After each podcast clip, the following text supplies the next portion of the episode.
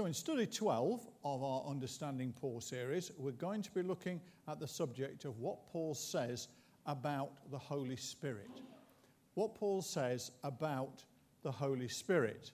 And he had quite a lot to say on the subject, so it's going to be a matter of two studies, uh, not just one. But our particular focus in study one will be the gifts of the Spirit. Now, what Paul said about the Holy Spirit in both Romans and Ephesians, we've largely covered it already in previous studies.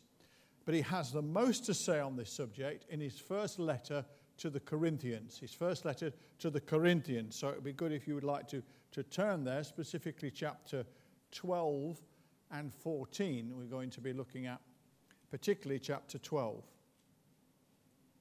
Now, he had most to say on the subject in his letter to the Corinthians because the situation there in the church could be described as charismatic chaos.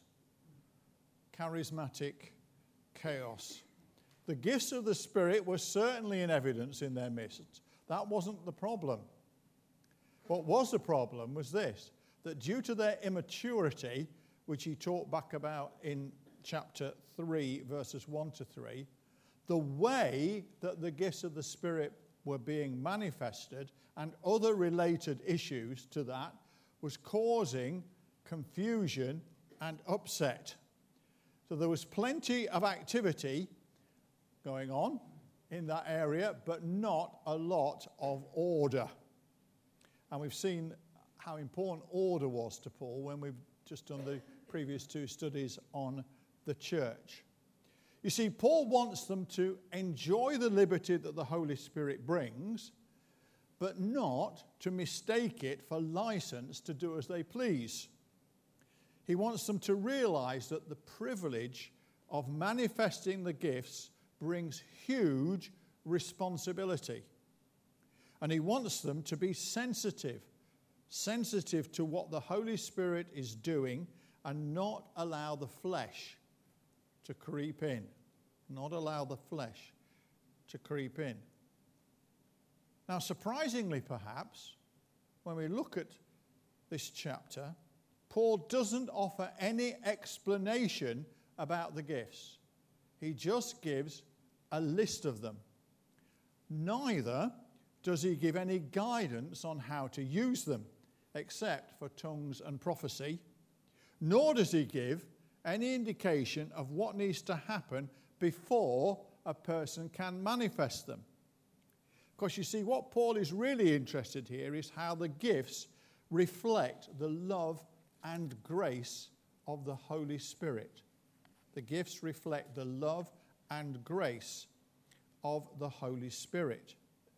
Now, Paul declares that the Holy Spirit provides a variety a variety of gifts for the benefit of all believers.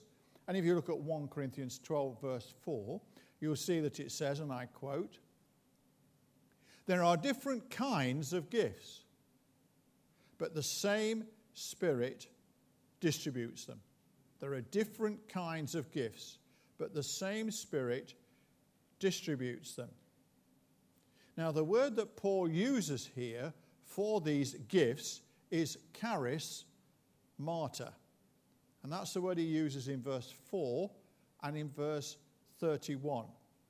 Charis martyr. Now, charismata is an appropriate term as it starts with the Greek word charis, C H A R I S. And that Greek word actually means grace.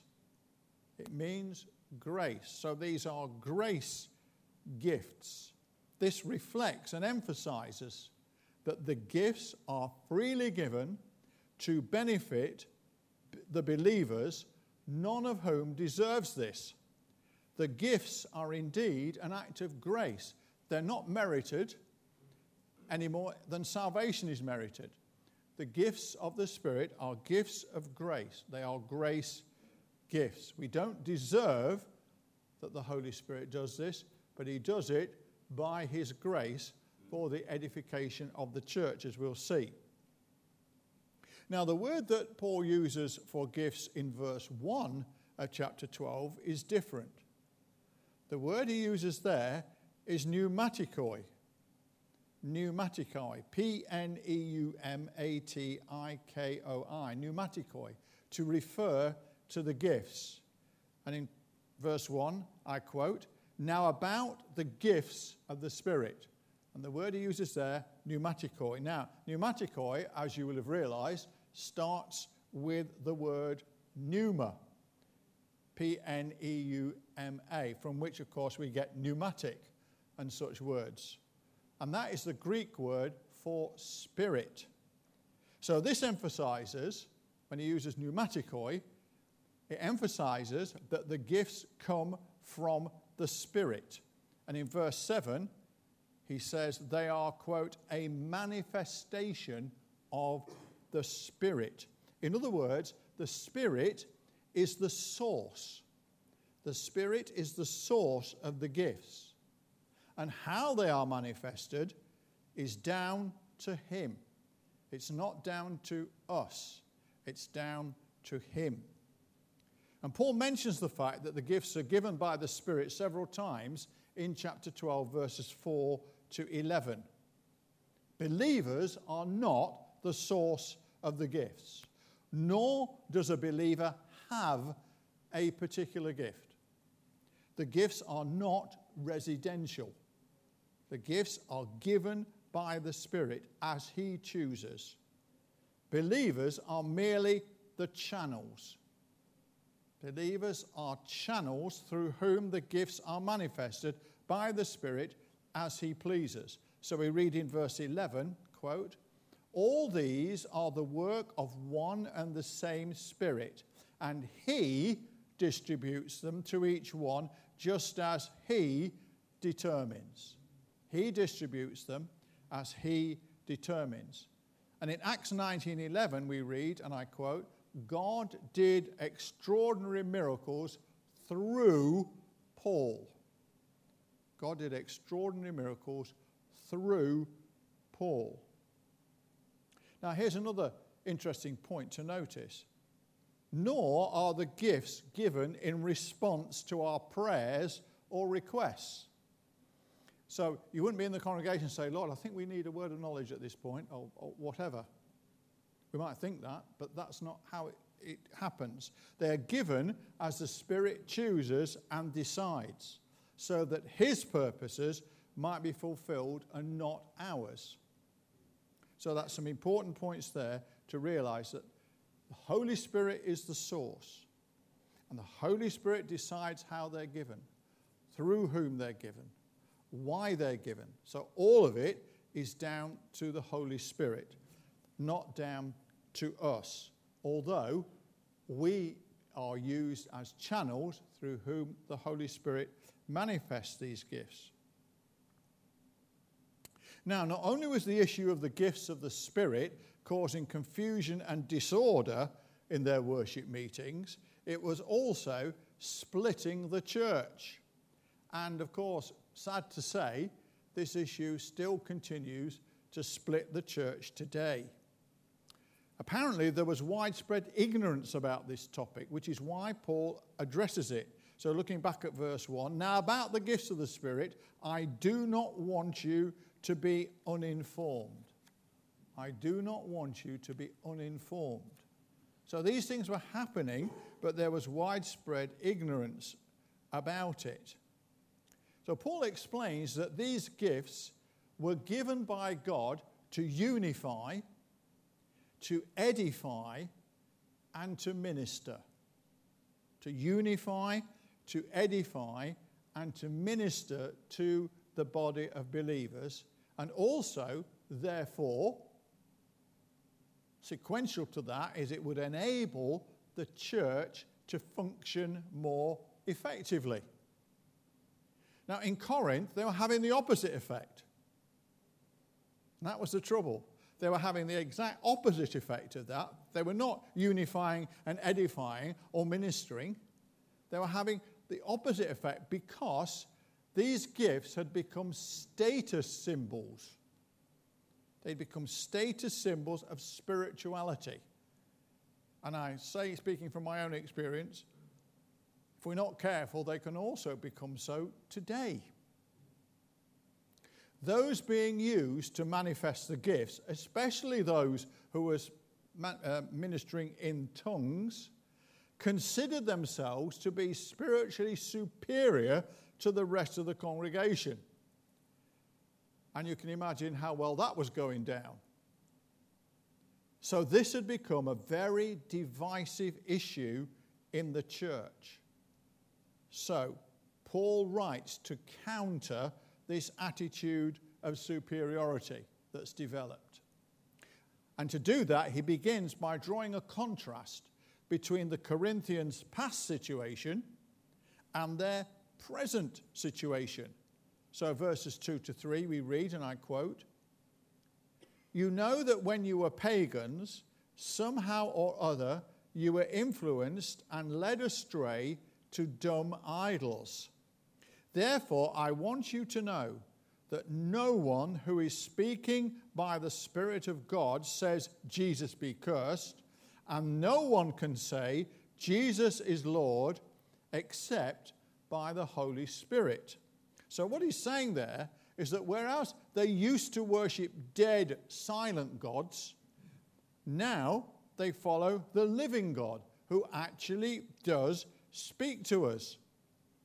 Whereas they used to be led astray, now they are led by the Spirit. And Paul emphasizes that all, all, everyone who confess Jesus is Lord have the Spirit within them, not just those who minister in the gifts of the Spirit. So, therefore, those who do not manifest the gifts of the Spirit are not inferior. They are not inferior to those who do. So, that's why he's setting that out at the start, because of this superiority attitude that had got into the church and was dividing it between the sort of people who minister in the gifts of the Spirit, people who don't. Now, Paul points out that in the matter of giftings, there is an overlapping. There's an overlapping between the natural and the supernatural. So we read in verses 5 and 6, quote, There are different kinds of service, but the same Lord. There are different kinds of working, but in all of them and in everyone, it is the same God at work. So Paul is saying that God, by his Spirit, uses our natural gifts. God, by His Spirit, uses our natural gifts. And as we submit them to God, He anoints them by His Spirit. And the result of that is that they become more powerful in His service and more effective in the work of the kingdom, way beyond what their impact would have been if they were not anointed. So, in that sense, and in that sense only, our natural gifts, anointed by the Spirit, become spiritual gifts. Now, Paul himself is an excellent example of this.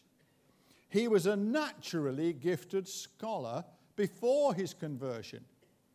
After it, the Spirit empowered and anointed his natural abilities to have maximum effect for the work of the kingdom. Now, Paul gives lists of examples of such abilities being anointed in this way. If you look at verse 28, helping others and administration. And then in Romans 12, 7 to 8, he adds serving, encouraging, contributing to the needs of others, leading, and being merciful. These are abilities anointed in this way so they become spiritual abilities or spiritual gifts, not to be confused with gifts of the Spirit. I'm not playing semantics there, there is a difference. And Paul even includes celibacy as a gift. He includes celibacy here. Look at verse 7 of 1 Corinthians chapter 7. 1 Corinthians 7, verse 7. He includes celibacy as a gift that can be anointed for use in God's kingdom. as it was with him. Paul also speaks about specific ministries in the church which people have been anointed to carry out. And he mentions those down in verse 28 and also in Ephesians 4, verse 11.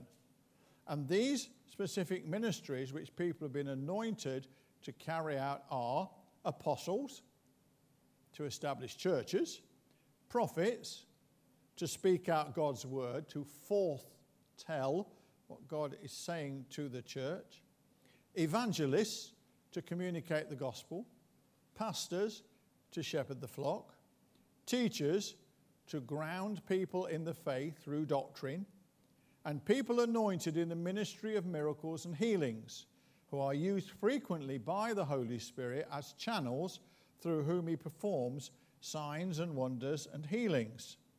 And Paul makes it clear that the purpose of these ministries is, and I'm quoting now from Ephesians 4 12 to 13, to equip his people for works of service so that the body of Christ may be built up until we all reach unity in the faith and in the knowledge of the Son of God and become mature, attaining to the whole measure of the fullness of Christ. That's the purpose of those listed ministries. And Paul emphasizes the fact that no one person, no one person could carry out all these tasks. Therefore, specific people are anointed for specific roles in the church. Back to 1 Corinthians 12, 29 to 30, he says, Are all apostles? Are all prophets? Are all teachers? Do all work miracles? Do all have gifts of healing? Do all speak in tongues? Do all interpret? And the implied answer, of course, is no, they don't, because one person can't do everything. It's team. It's a team thing. And we all carry out different tasks. Now, back to verse 7 in chapter 12. And there we find out that Paul spells out the specific reason why the grace gifts of the Spirit are manifested. As with the anointed ministries that we've just looked at, it's purely for the benefit of others in the church. So in verse 7, we read, and I quote, Now to each one the manifestation of the Spirit is given for the common good. That's what it means. For the common good means for everyone in the church. That's why they're given. In other words, the gifts are not given to edify the person who manifests them. The person who manifests them is simply a channel through whom they're being manifested. It's not manifested for them, it's manifested for the person who is receiving them. In other words, the congregation. They're manifested to build up the congregation. They're given, in other words, for the benefit of the church. That's what the gifts of the Spirit are for, not the channel. So, they're not to be ministered for personal gain or advantage. So, you wouldn't want me coming up to you say, hey, I've got a word for you. What's it worth? I've got a word from God for you. What's it worth? See, not for gain or advantage. Now, seemed that this kind of thing was even happening. So, these gifts, in all their diversity, should be operated harmoniously, not discordantly. And they should result in beneficial relationships between the members of the church. So, having said all that about natural ministries, natural gifts that are anointed, and how they become spiritual gifts as a result, having looked at how the Spirit anoints, has anointed people doing various ministries and what that's about, now we come to look at the actual nine gifts of the Spirit.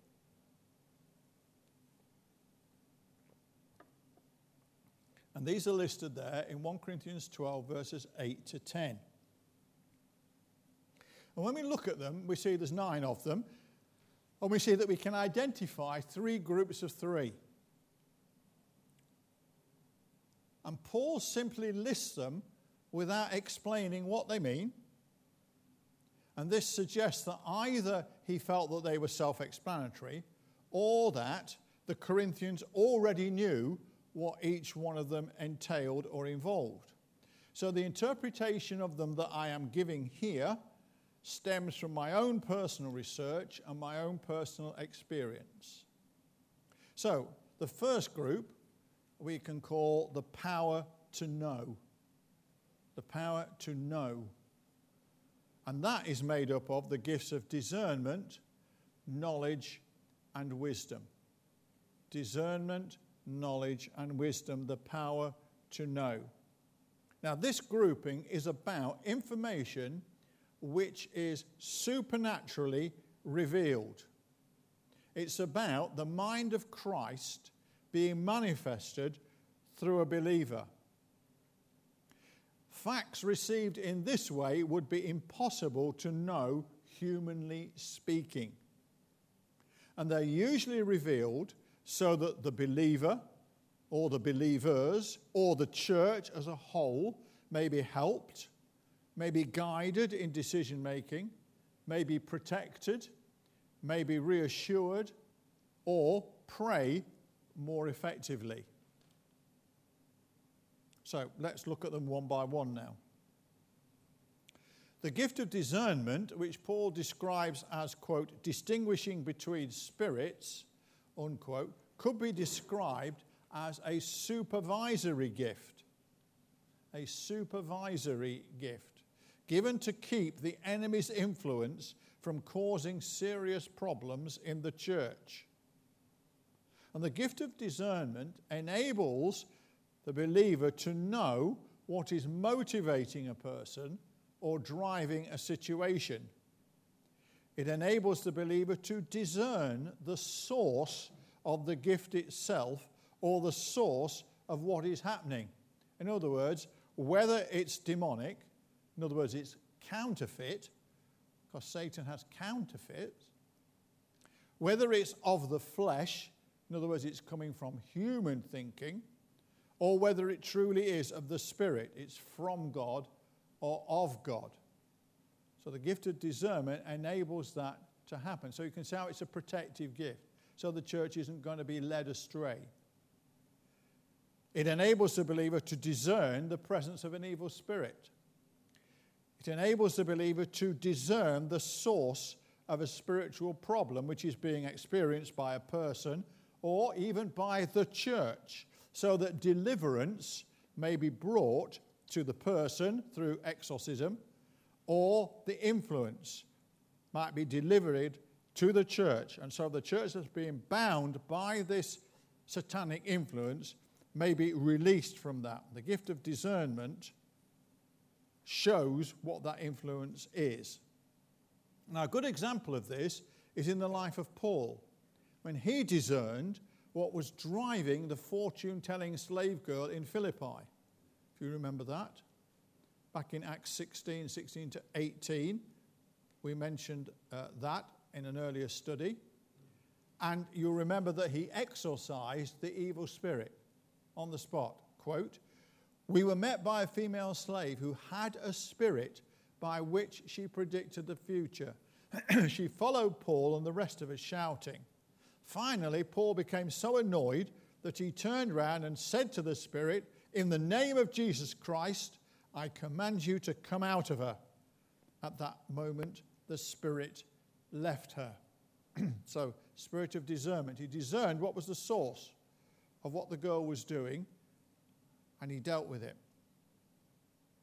So, what about the gift of knowledge then? The gift of knowledge is a supernatural revelation of facts a supernatural revelation of facts. It may be a specific word which is given to one individual to help them personally, or a supernatural revelation of a problem or difficulty affecting a person or affecting the church. An example of this, which affected Paul himself, is the dream Ananias had, in which the facts of Paul's conversion, location, attitude, and needs were revealed to Ananias. Acts 9 11 to 12 and verse 17. And we looked at that in study 1. But perhaps the most powerful recorded example in Paul's life happened during a storm. When aboard the boat, taking him to stand trial in Rome. And we read in Acts 27 22 to 26, quote, But now I urge you to keep up your courage, because not one of you will be lost, only the ship will be destroyed. Last night, an angel of the God to whom I belong and whom I serve stood beside me and said, Do not be afraid, Paul. You must stand trial before Caesar, and God has graciously given you the lives of all who sail with you. So keep up your courage, men, for I have faith in God that it will happen just as He told me. Nevertheless, we must run aground on some island. And we talked about that in study two. It's a specific word of knowledge comes to Paul in that situation. But another word of knowledge equally can be given to a person for another person or for the church. It's a supernatural revelation of facts. Now, what about the gift of wisdom then? The gift of wisdom is a supernatural revelation of the mind and purpose of God, which enables the believer or the church to know how to apply a word of knowledge that's been given. So the church is given a word of knowledge about something. The next question is okay, how do we take this forward? How do we apply this? So the gift of wisdom is revelation about how that should be done. Or it can be knowledge of how to proceed in a particular situation in the church or in a person's life, for example. And an example of this latter one, how to proceed in a particular situation, from the life of Paul would be his vision of the man from Macedonia. After the Spirit had previously blocked his attempt to, to enter into Bithynia, we read in Acts 16 9 to 10, quote, during the night, Paul had a vision of a man of Macedonia standing and begging him, Come over to Macedonia and help us. After Paul had seen the vision, we got ready at once to leave for Macedonia, concluding that God had called us to preach the gospel to them. We saw about that in study two. And any of those, if you want more details, if you look at um, my book, Bit Part Players of the Bible, Act 2, uh, you'll see more detail of all those incidents in there. So that's the first group, the power to know. Now we come to the second group, the power to do.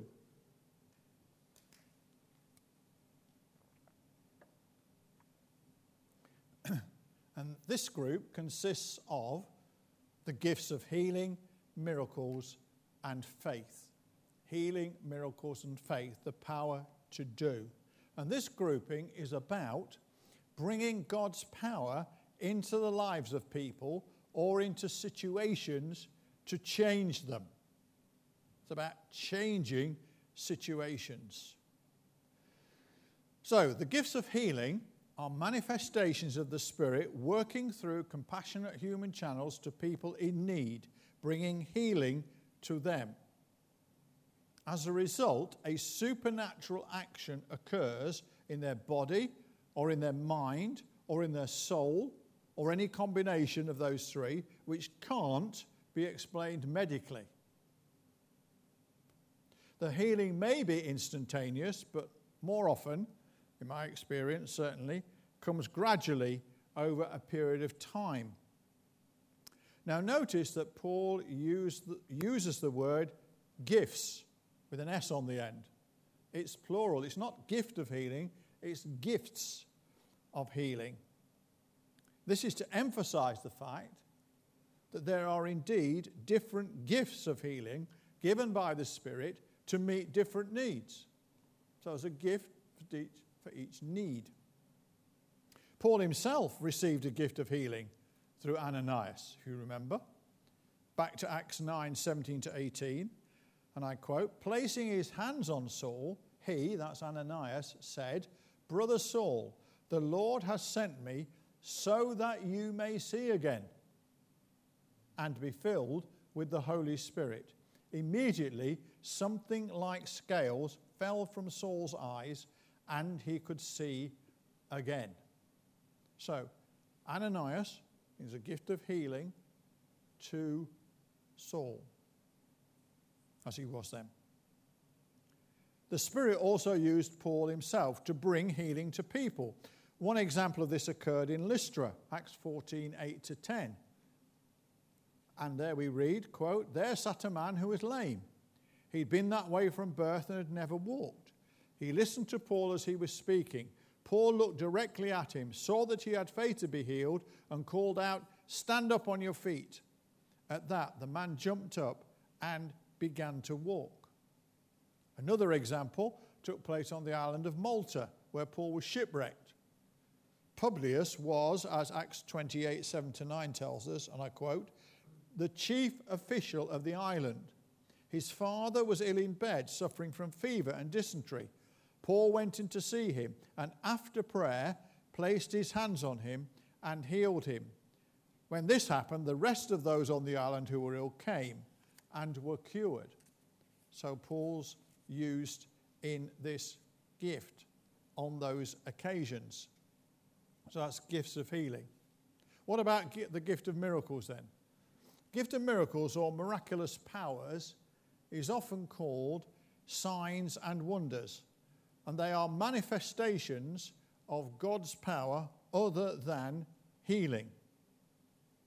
So a miracle is sudden and immediate and is performed to meet a particular need. The Spirit manifested this gift through Paul on a number of occasions. For example, when he was faced with considerable opposition from a group of Jews in Iconium. In Acts 14:3 we read, quote, Paul and Barnabas spent considerable time there speaking boldly for the Lord, who confirmed the message of his grace by enabling them to perform signs and wonders. This also occurred at other places in Galatia. If you look at Galatians 3:5, as Paul and Barnabas related to the Council of Jerusalem. Quote, from Acts 15:12, the whole assembly became silent as they listened to Barnabas and Paul telling about the signs and wonders God had done among the Gentiles through them. And Luke also records that in Ephesus, quote, God did extraordinary miracles through Paul. That's Acts 19:11. Paul himself writes about how God performed signs and wonders through him. So in Romans 15, 18, and 19, we read, quote, I will not venture to speak of anything except what Christ has accomplished through me by the power of signs and wonders through the power of the Spirit of God. And 2 Corinthians 12 12, quote, I persevered in demonstrating among you the marks of a true apostle, including signs, wonders, and miracles. Now, sometimes we find that more than one of the gifts is manifested in conjunction with others. A Good example of this is when Paul was in Paphos on the island of Cyprus, Acts 13 6 to 12. You may remember, right back in study one, we looked at this. There, Sergius Paulus, the proconsul, wanted to hear more from Paul. One of his attendants, named Bar Jesus, also known as Elymas, quote, a Jewish sorcerer and false prophet, opposed them and tried to turn the proconsul from the faith. Then Paul, filled with the Holy Spirit, looked straight at Elymas and said, You are a child of the devil and an enemy of everything that is right. You are full of all kinds of deceit and trickery. Will you never stop perverting the right ways of the Lord? Now the hand of the Lord is against you. You are going to be blind for a time not even able to see the light of the sun.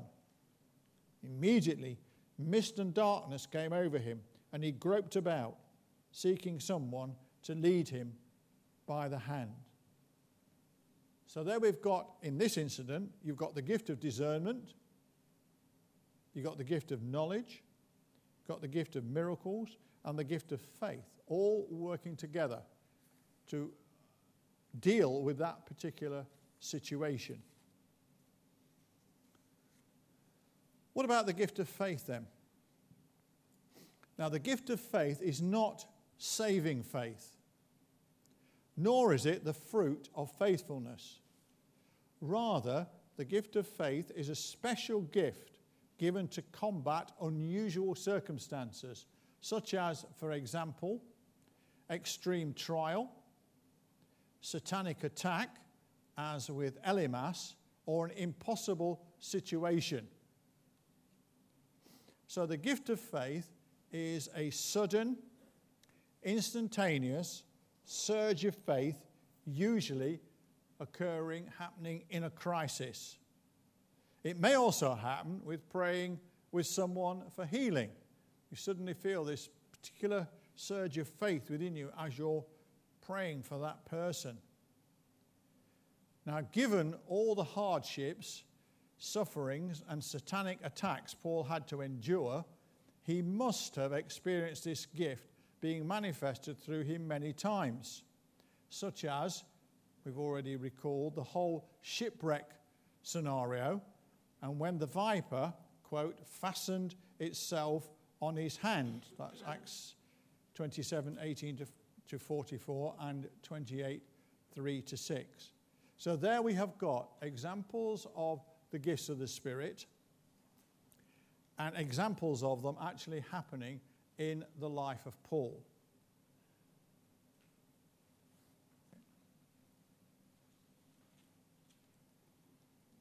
So the third group of gifts of the Spirit comes under the heading the power to say. The power to say. And this group consists of the gifts of tongues, interpretation, and prophecy. So this grouping is about gifts of speech. It's about gifts of speech given under the inspiration of the Holy Spirit to be spoken out in public in the fellowship of the church. And it seems from what Paul has to say in 1 Corinthians 14, verses 12 to 19, that he was used by the Spirit in manifesting all three of these gifts. So,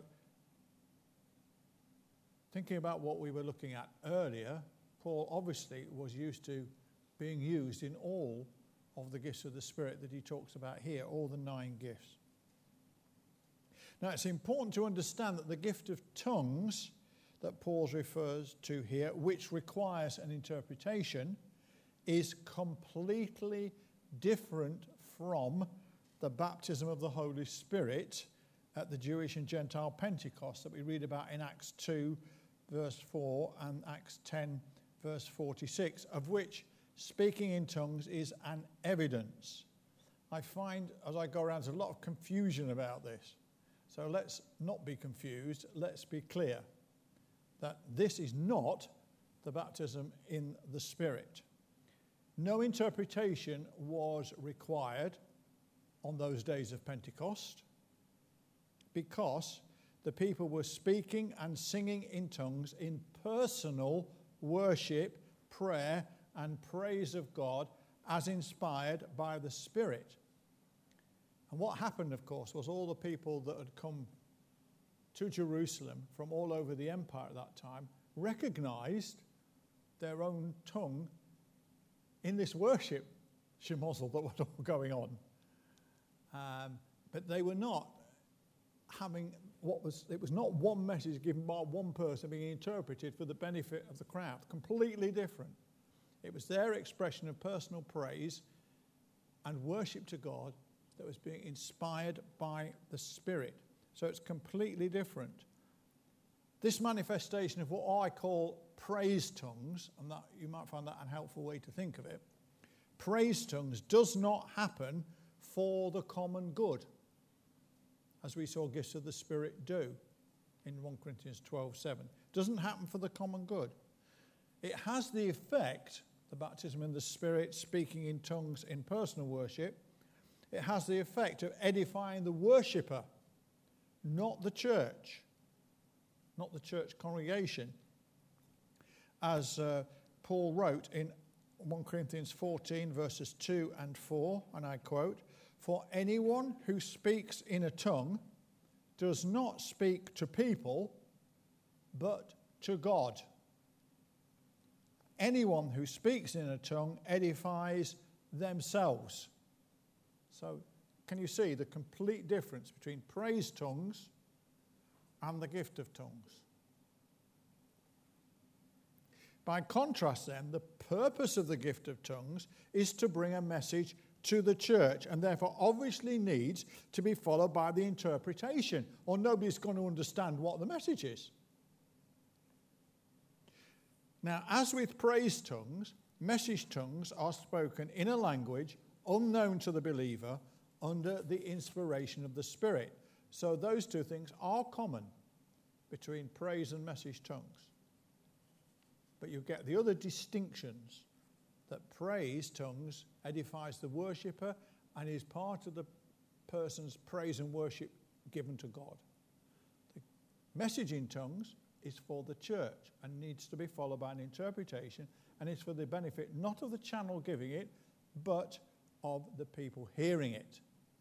So there's distinctions there.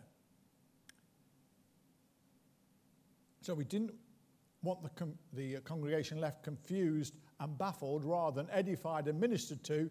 That's why we need the gift of interpretation. And that's usually given by another believer.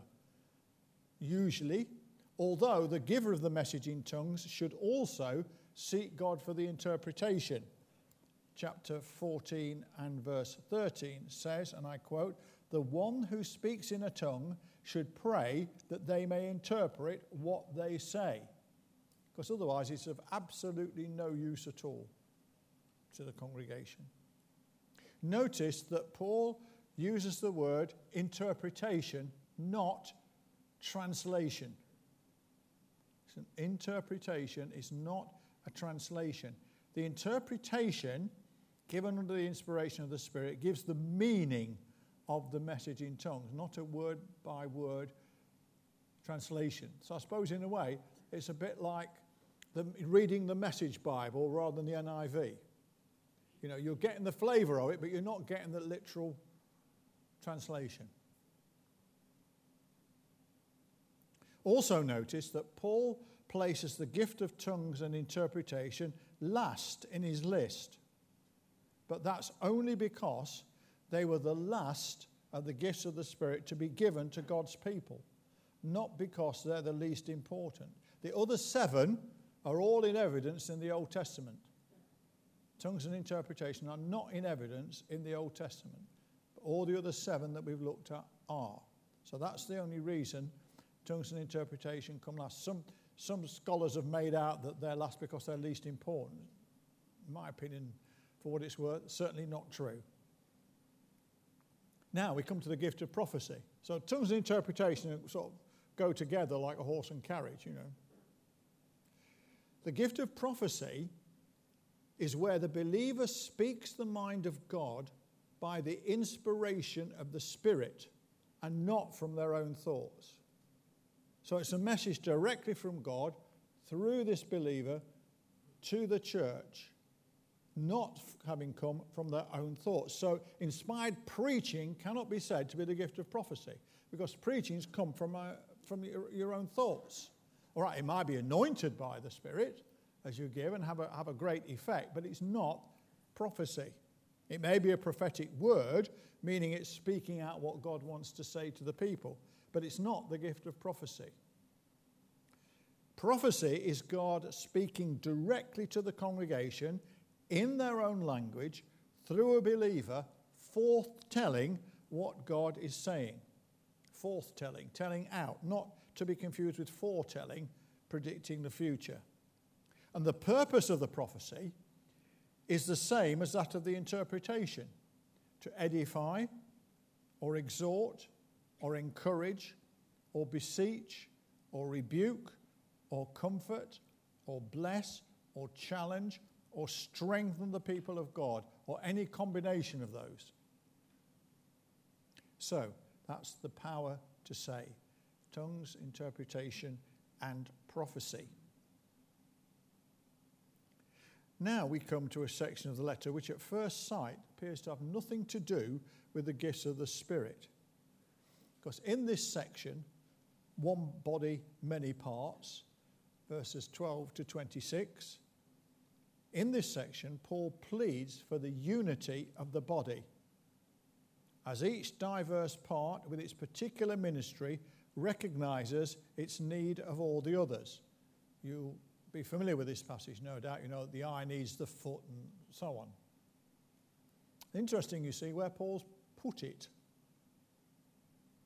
He deliberately includes this passage straight after his list of the nine gifts to emphasize that this same principle applies to the gifts of the Spirit and indeed to all ministries within the church, namely that no particular gift, ability, or ministry is superior to any other. They all have their role to play in edifying the believers, and they all need one another.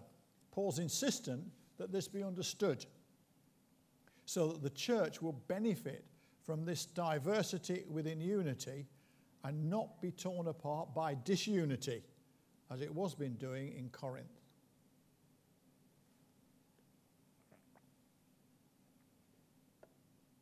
And then, to our greater amazement, we see what the next passage is. So, we've had the nine gifts of the Spirit, we've now had this iron foot thing in the gifts of the Spirit, and now we've got 1 Corinthians 13, which we all know is called about the, the chapter of love. The gifts of the Spirit, you see, are to be ministered in the spirit of love, which Paul describes in 1 Corinthians 12 31 as, and I quote, the most excellent way. The most excellent way. So the gifts of the Spirit are to be ministered in the spirit of love, not in the spirit of one upmanship, as was the case in Corinth. So Paul emphasizes and underlines this by deliberately placing his chapter on the subject of love, chapter 13, and its vital importance in the life of the church between his teachings about the gifts of the Spirit in chapters 12 and 14. Now, note that this love chapter is not given in the context of marriage. I'm sorry to shatter your illusions. Those you had this read at your wedding, it was nothing to do with marriage. marriage he wrote about earlier in chapter 7. He didn't put it there, he puts it here. Although, of course, we know it's frequently quoted in that situation in a sentimental way, um, which was never Paul's original intention. He writes it to deal with this and other issues that were plaguing the church in Corinth, due in large part to their lack of to their immaturity and lack of love for each other, which we've already noted in previous studies. Now, Paul begins with these very significant words which emphasize that the gifts of the Spirit are to be ministered in the spirit of love. So, 1 Corinthians 13, 1 and 2, quote, If I speak in the tongues of men and of angels, and do not have love, I am only a resounding gong or a clanging cymbal. I make an unpleasant noise in the ears of God and the ears of spirit filled people in the congregation because they'll discern it. If I have the gift of prophecy and can fathom all mysteries and all knowledge, and if I have a faith that can move mountains, you see how he's using the different gifts of the Spirit here? But do not have love, I am nothing. Now, Paul then extends this love principle to other situations too. So he goes on in verse 3 If I give all I possess to the poor, and give over my body to hardship that I may boast, but do not have love, I gain nothing. So it's not just the gifts of the Spirit, he's saying, it's everything that we're doing, all the things that we would consider, oh, I'm doing a good thing here. Yes, but if you're not doing it in love, if you're just doing it for show, you know, or to get praise from people, you're not doing it in the right attitude. Paul's looking for ministry with love.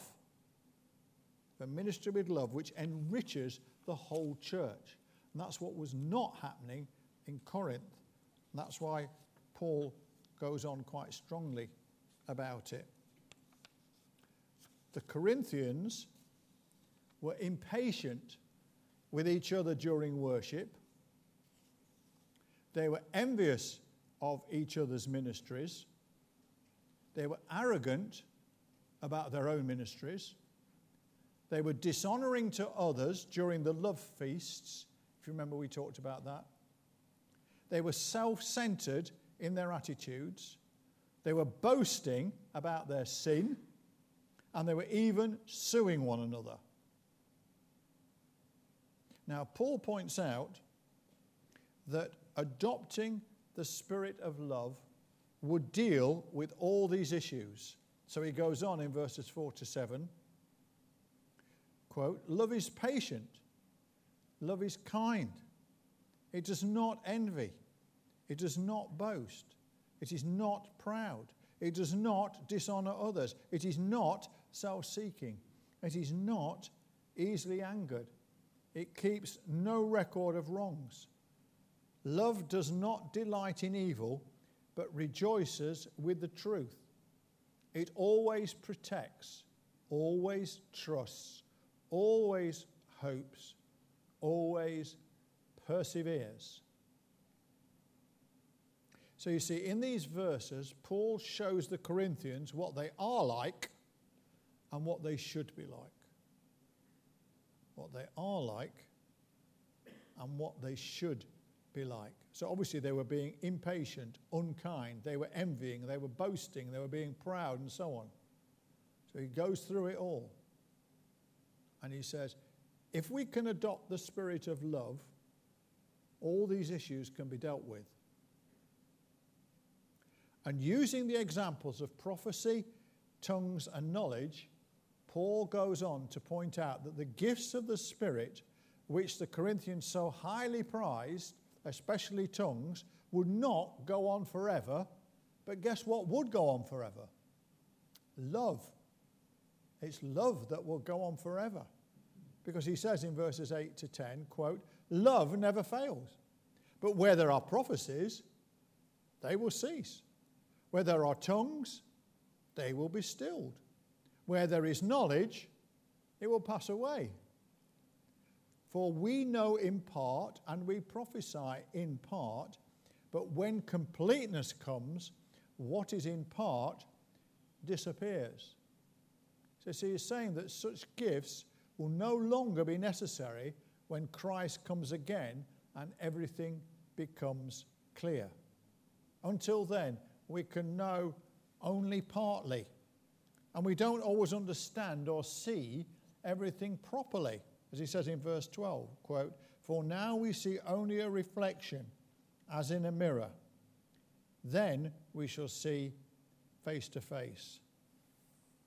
But in the meantime, Paul, you can sense this longing that he has for the Corinthians to become mature in Christ.